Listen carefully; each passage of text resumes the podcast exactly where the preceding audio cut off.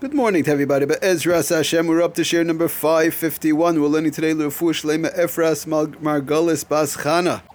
And Beryl Achia ben Nitzish. Both talk have Refu Shlema Psuich Shor Chol Yisrael.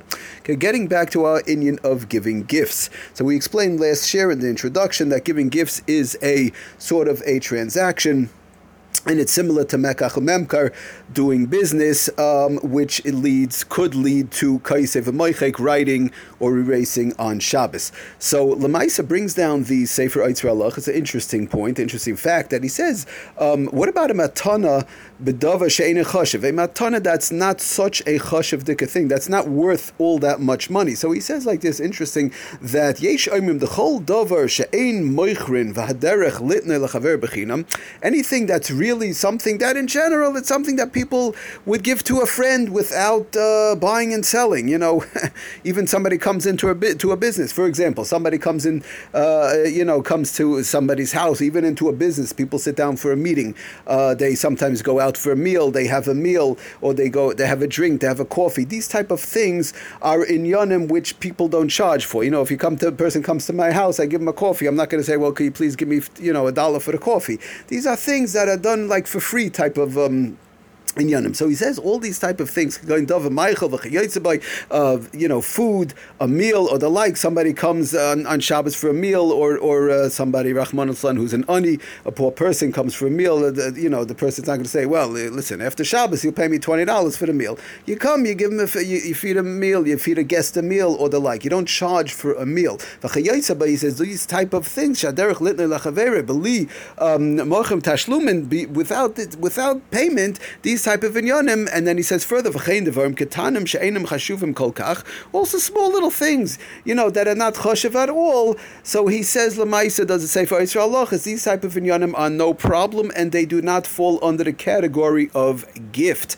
So he says, he ends off, muta litna lechavera b'shabbos for yomtiv. One would be allowed to give it to their friend, or to another family, or to whoever it is, a child, um, for, uh, and it would not be considered, they would be allowed to give it for free, and it would not be considered considered uh, falling under the category of gift on Shabbos. Because so so why why is that taka? Why is that if I give a meal, if I give a coffee, if I give a, a snack or something along those lines, why is that not considered a gift? I'm still quote unquote it's like a gift if you want to you know call it like that. He says like this that legazru boy atu mekachamemka. Such a thing they were not chazal were not goizar whereby it looks like uh, buying and selling, and thereby we're afraid one might come to right because in general you know giving a meal to somebody somebody, you know, or giving a smaller thing, a smaller item, something not so hush, whatever. In general, is does is not something that's bought and sold. Um, during the week. So he says Lamaisa on the bottom, he brings this from the Ram, Maharam Schick and he brings from the Tyrus Shabbos. Interesting that the Eloi Kain Osru Litnoi Lachaverai Shaziman Lesoud Eitzai Mashke. If if you're going to say that all these type of inyanim, I give the person a coffee, I give him a snack, I give him even a full meal. If you're going to tell me every time that falls under the category of gift because it looks like buying and selling, and on Shabbos uh, it, it, falls under the category of gift, so nobody could ever have guests over. I mean, every time I give somebody something, um, some food to eat, it's falling under the category category of, of gift. So uh, obviously we see that's not the case, um, and it would not it would not for, there would not be a gezerah whereby it looks like buying and selling, and thereby we're afraid one might come to write on Shabbos. And he even goes further to say, Al Kain.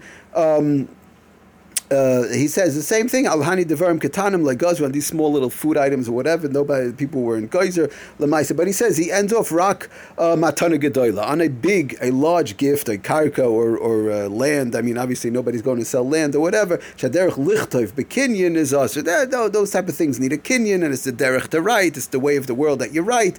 You sit down, you make a sale, and so on. Over there, um, that's a little bit uh, of a different story. So therefore, larger items, a larger gift per se, a more expensive expensive, a more valuable gift, gift, these type of inyanim fall under the category of gift. And he brings down, does uh, he says, Vaita does say for Allah is Lamaisa, um, and that that's one of the reasons we mentioned last time that uh, one of the reasons that you know people give out candies and little prizes to little children, uh, not little children, the little bigger children. For, they say Tilim, they learn, um, and all these various different inyanim because of the fact that it's a small little thing. So he says he says that also in the next paragraph um, in Ois Mem Dalad says that it says for Ois im rak matana katana. If it's a small little thing, um, besides the fact that it's mitzvah, but it falls under the category of these inyanim. That these small little toys, small little items, candies, and these inyanim. Um, you know, even if it's not for a guest or so on, but these don't fall under the category of mekach memkar, buying and selling, and therefore there's no one might come to right. And again, he brings up Hashem the the uh, Maharam Schick and the Torah Shabbos, which we just quoted, and he says, Lamaisa, that's one of the reasons why, in general, people give out um, you know, candies and prizes and so on. I, I, I know I remember way back I was in one shul, a very famous shul actually, and then the kids, when it came to Amen Yehesh Rabba, they're yelling out and, and Amen, and whoever said it the loudest, they got a candy, you know, they, they threw a candy, uh, you know, towards their way, and, uh, you know, whatever, little chocolate, little candy, it, it gives children the incentive, um, these inyanim give children the incentive to do the right thing until they get older when they realize uh, saying Amen Yehesh Rabba and, and Amen in general, the, the tremendous mitzvah that they get so they don't need the candies. Obviously, they realize what it's all about. but uh, when a child is young, they, they have to. That's all they understand. It's a prize, a candy, and these these type of inyanim.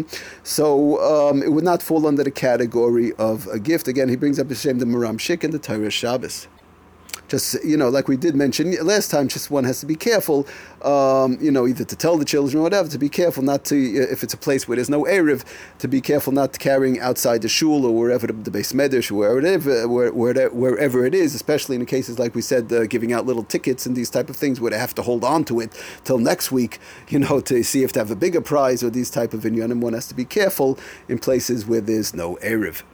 The children shouldn't start to come to carry outside.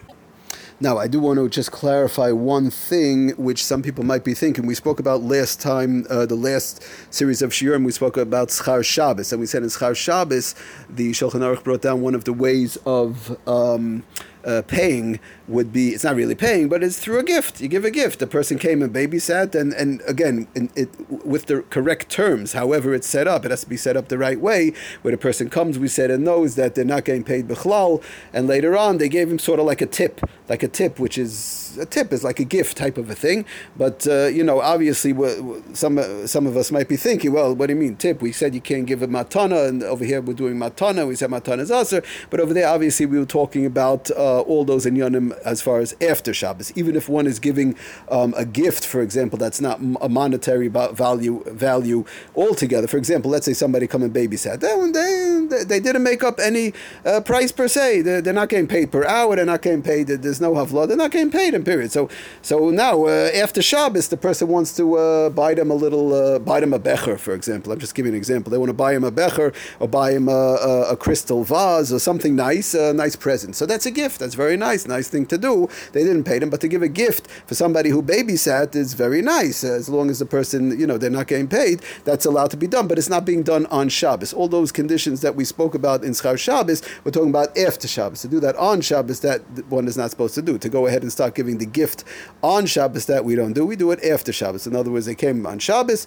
they did their babysitting Sunday, Monday, whatever the case is. They bought them either the becher the, or the vase or whatever, this nice little gift um, after Shabbos. So that's no problem after Shabbos. The whole question over here is a question of transformation. Um, of an item whereby it looks like buying and selling on Shabbos per se.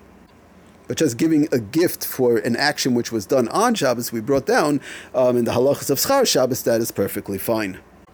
Okay, we'll stop here, everybody. Thank you for listening. Hatzlacha and bracha kol.